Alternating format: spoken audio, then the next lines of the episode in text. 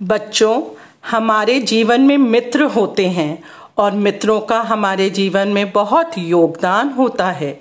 मित्रों से ही जीवन में खुशियाँ और बहार आती है। हम मित्रों के संग खेलते, कूदते, खाते, पीते और पढ़ते हैं और बाद में यही मित्र हमारे सच्चे साथी बन जाते हैं, क्योंकि मित्रता में कोई लालच नहीं होता।